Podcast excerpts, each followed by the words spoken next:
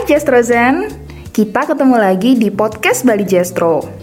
Kali ini, Mintro bakal kasih tahu tentang profil Bali Jestro. Jadi, Bali Jestro adalah salah satu unit pelaksana teknis eselon 3 yang bertanggung jawab langsung kepada Pusat Penelitian dan Pengembangan Hortikultura dan Badan Penelitian dan Pengembangan Pertanian, Kementerian Pertanian.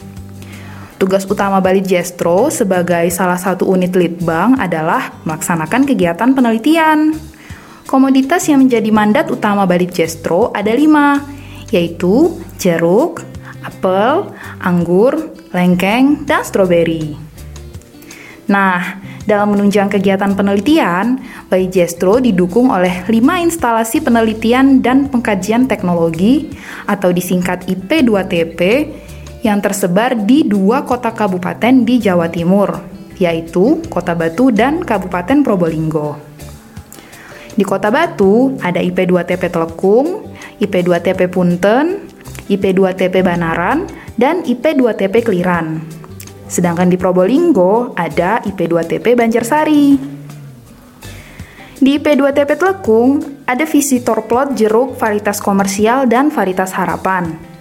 Selain itu, kegiatan agro wisata atau berwisata sambil belajar juga biasanya dilakukan di P2TP Telekung. Kalau di P2TP Punten, kegiatan utamanya adalah pengelolaan perbenihan jeruk. Di sini juga ada kebun koleksi plasma nutfah jeruk yang jumlahnya lebih dari 240 asesi.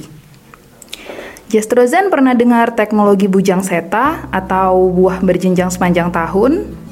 Nah, IP2TP Banaran mengelola kebun jeruk dengan teknologi ini. Satu lagi IP2TP yang ada di Kota Batu yaitu IP2TP Kliran yang mengelola pertanaman jeruk kepro. Kalau IP2TP Banjarsari yang ada di Probolinggo punya koleksi plasma nutfah anggur yang terlengkap di Indonesia loh.